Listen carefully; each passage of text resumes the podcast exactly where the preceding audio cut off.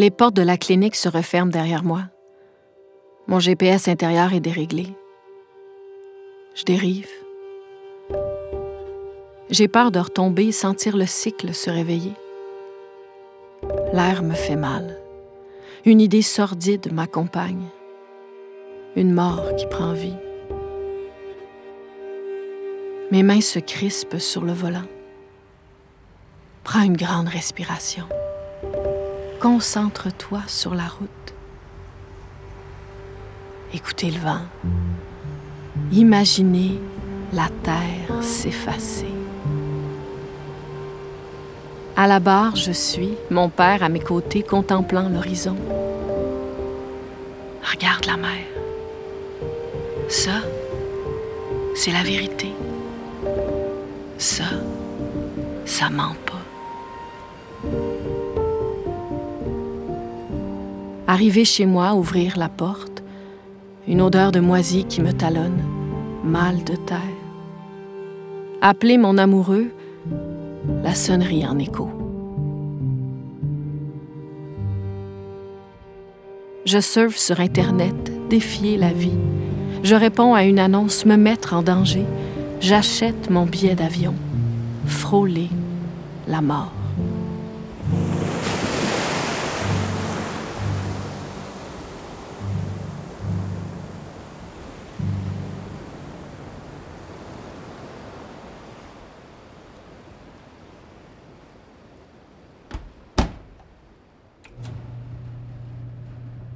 La veille du départ, les questions et les doutes. Pourquoi je fais ça? Euh, pourquoi je vais pas juste me balader comme le font les gens normaux? Le monde qui m'entoure me semble apaisant un instant. Ma gorge se serre à l'idée d'avoir fait le mauvais choix. Que diable allait-elle faire dans cette galère? Je fais, défais et refais mon pack-sac. Mon chapeau puis ma casquette ou juste mon chapeau? Mon paternel a senti ma fragilité il est venu m'aider. Ou peut-être qu'il veut simplement s'assurer que je change pas d'idée. Mon pack-sac est fini, j'envoie un texto. Bonne nuit, mon amour. Fermez les yeux. Le cadran sonne 4 heures du matin. J'embarque dans la voiture de mes parents direction l'aéroport. L'excitation du départ est pas au rendez-vous. Un léger trouble dans mes doigts en remplissant mon étiquette bagage perdu Left Luggage à la recherche du passé. Mes parents me donnent des étreintes trop fortes. Ma mère camoufle mal son inquiétude. Je regarde mon père. Prends soin de toi, papa. T'inquiète, je suis un grand garçon. Et il me pousse du bout des doigts vers les douanes. Bon vent, on t'aime. Remplis ta tête et ton cœur d'air marin. Reviens-nous. Je me tourne une dernière fois. J'ai l'impression d'avoir 15 ans et de partir en voyage seul pour la première fois. Je vous aime. M'éclipser avant que la vie me glisse entre les mains.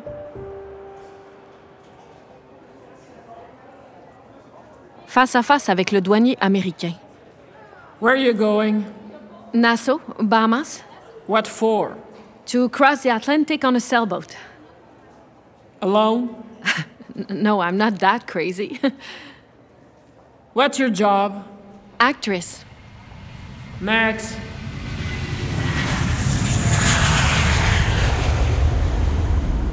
Fuir.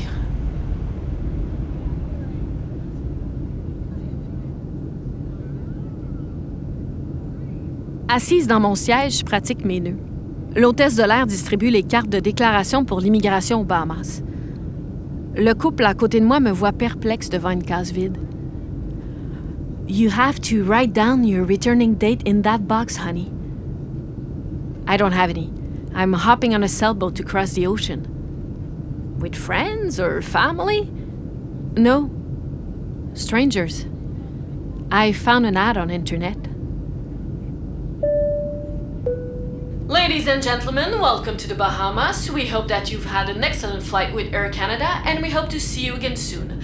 On behalf of Air Canada, have a pleasant stay in Nassau.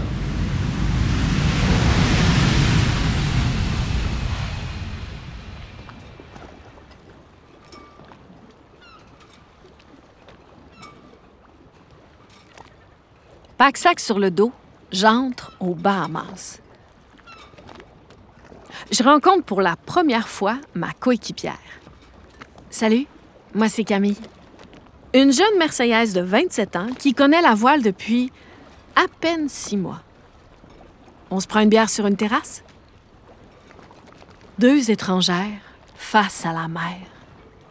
La mer, espace de rigueur et de liberté. Oublier le passé, plonger dans le présent, me perdre dans tes bras. Je suis là, devant toi. Je suis là pour vrai.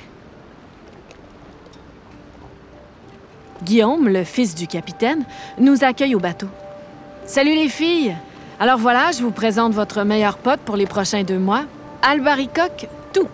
Voilier de 54 pieds, lourd de 20 tonnes et avec un mât de plus de 75 pieds. Intimidée, je suis. Et en prime, vous avez chacune votre propre cabine à l'avant avec toilette et douche privée. Wow! Ça va être une croisière de luxe. Guillaume me sort de ma rêverie. Dis, tu t'y connais un peu en informatique? Euh, pas vraiment, non. Pourquoi? Il faut installer un nouveau système de navigation. Tu peux me donner un petit coup de main? On se met rapidement à la tâche. Démonte les cadrans, sort les nouveaux instruments, lit les manuels d'instruction en diagonale, et puis en deux coups de tournevis, on réalise qu'il manque un câble. Un câble essentiel pour faire fonctionner le radar, calculer la dérive du bateau et activer l'AIS, le système automatique d'identification des navires en mer. Guillaume passe rapidement un coup de fil à son père. J'en profite pour apprivoiser Albaricoque 2. Je prends mon temps pour en faire le tour. Je glisse ma main de nombreuses fois sur le pont, comme pour le caresser et le sentir. J'observe tous ses atouts et toutes ses courbes. Bon, ben, on va mettre ça sur la glace. En attendant, on va nettoyer et huiler. Vous êtes prêtes, les filles? Brosse et pinceau en main, on redonne un second souffle au pont. Camille me partage qu'elle est déjà restée au Québec pendant six mois, qu'elle s'est mariée avec un Congolais, qu'elle a habité en Afrique et que maintenant divorcée, elle se demande où s'ancrer. Elle me fait rire plus d'une fois avec ses expressions québéco-africaines. Finalement, une bonne pâte, cette moussaillonne. Au fait, tu savais que le capitaine, il n'a pas mis les pieds sur son bateau depuis plus de trois ans? Ah bon? Ouais. Et il paraît qu'il a le dos en compote. Heureusement que sa femme vient pas. Guillaume m'a dit qu'elle aime pas naviguer et qu'elle a le mal de mer.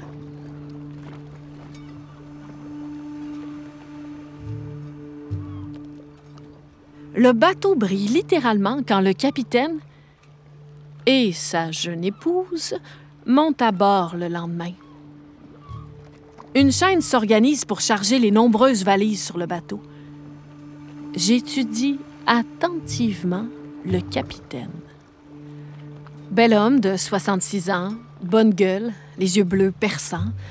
Il semble tranquille et minutieux, un tantinet hautain, un soupçon moralisateur, un peu ma façon c'est la meilleure, ma femme c'est la plus extra. Mais bon, rien d'irrégulier. Papa, il y a un souci avec le câble que tu as apporté. Panique à bord. Le câble qui devait faire fonctionner le radar et la yes, le câble qui devait nous aider à éviter les collisions la nuit, le dit câble ne fonctionne pas. C'est pas le bon. Faut en faire venir un autre de Floride et on est vendredi soir et tout est fermé le week-end. Le départ est donc reporté à mardi ou mercredi ou jeudi ou... Camille rumine. Moi, je quitte le bateau. Éviter les regards, m'éloigner, me sentir couler vers le fond, m'enraciner dans la mer. J'appelle mon amoureux. C'est quoi l'idée de changer un système de navigation au complet 12 heures avant une traversée de l'Atlantique? C'est pas comme changer une ampoule, là.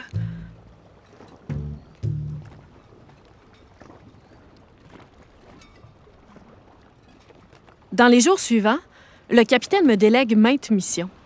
Étudier les mouillages possibles, envoyer le formulaire des douanes pour les Bermudes, activer la balise d'urgence, distribuer les harnais de sécurité, faire l'inventaire des cales du bateau, rédiger le menu pour la première semaine de navigation.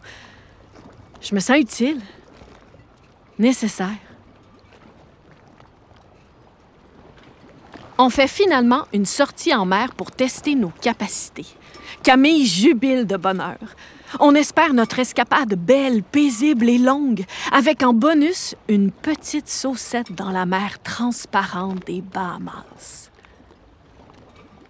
Aussitôt sorti de la marina, la voix autoritaire du capitaine résonne sur l'eau.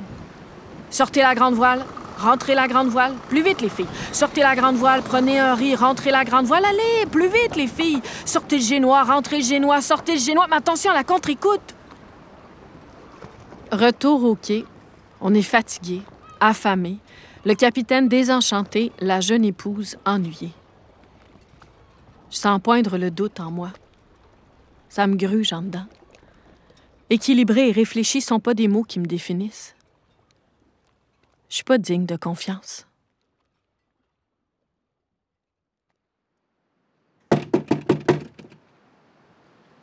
Le lendemain matin, à 7 heures, le capitaine frappe à nos portes de cabine.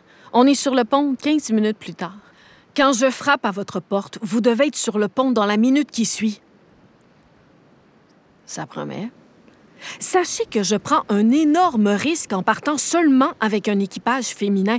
Aucun capitaine ne ferait ça.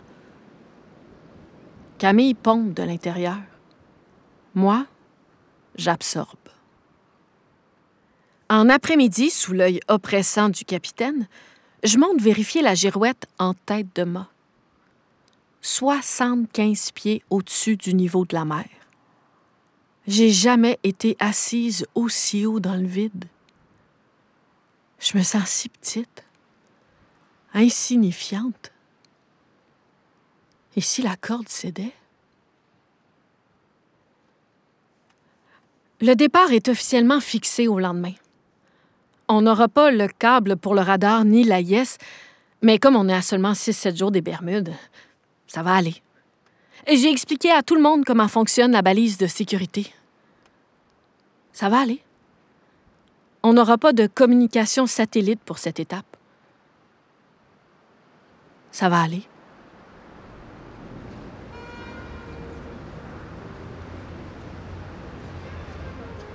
C'est notre dernière nuit aux Bahamas. On sort dans un bon resto en ville. Sushi délicieux. Le repas est agréable, mais tranquillement, la conversation tourne au vinaigre. On comprend que la traversée devait être faite par Guillaume au départ. Mais comme il a trouvé un boulot payant sur un autre bateau, il est plus disponible pour faire du bénévolat pour son père. Ce dernier refusant catégoriquement de lui verser un cachet. Attends, attends. Ça veut dire qu'on part avec un capitaine et sa gonzesse qui font une transat à reculons? Ouais. Ben, c'est pas très propre comme truc, non? Le trajet de retour le long de la côte se fait en silence.